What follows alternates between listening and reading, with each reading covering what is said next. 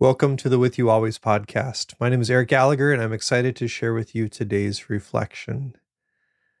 Throughout this Advent, uh, the prayer that has been going through my heart anytime I kind of begin things with prayer has been Lord, let us always be open to receiving the life that you desire to give us. Right, as we anticipate Christmas, and the coming of God, the coming of the Lord Jesus Christ into our world, into our lives. May we be open and ready and prepared to receive you. But this incarnate reality of Jesus isn't something that just happens on December 25th every year, right? We are someone who desires that life always. We were created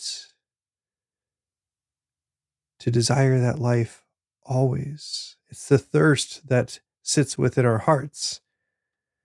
So I've been thinking about that. And then I've been thinking about, uh, I'm preparing to offer this series of workshops through Suscipe on the discernment of spirits once again. And uh, even the vision of Suscipe is that we would help those who have encountered the love of Christ to learn to become more aware of his workings in their daily life this presence that exists always.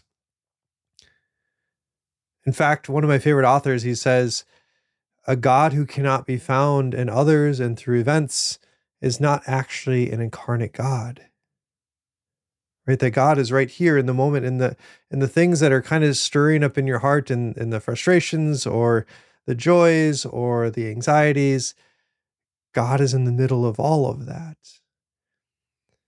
And Christmas is really a time for us to echo that in our own lives, to remember that in our own lives, and to receive it even more fully in our own lives.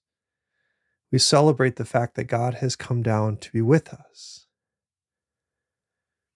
Today's gospel passage says, Jesus said to the crowds, Come to me, all you who labor and are burdened, and I will give you rest.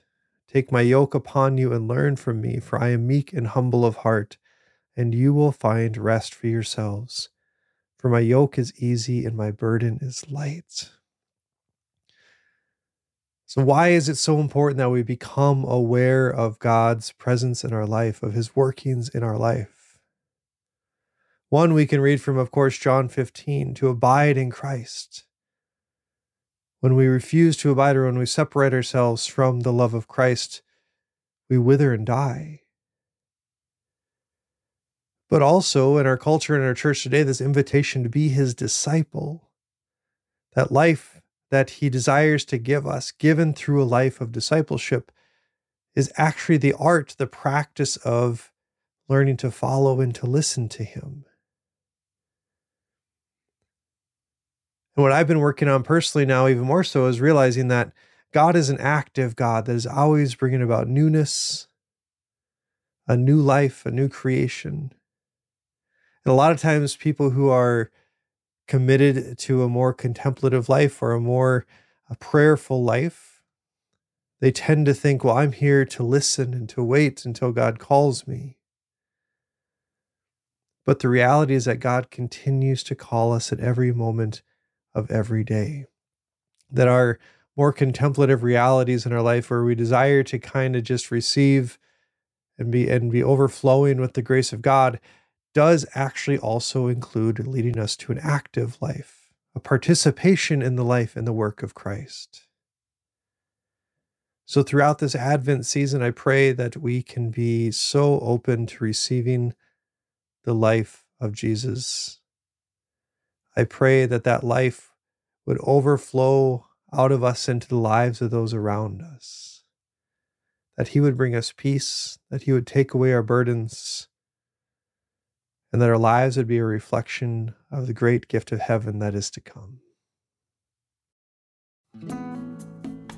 Hi, everyone. My name is Eric Gallagher, the founder of Suscipe, the online community and formation platform for disciples.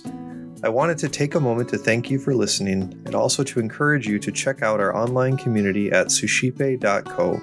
That's S U S C I P E dot C O.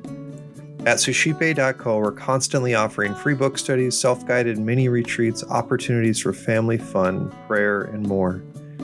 If you're interested in engaging with a community of individuals who are desiring to grow deeper in their spiritual lives, check out suscipe.co and get involved today.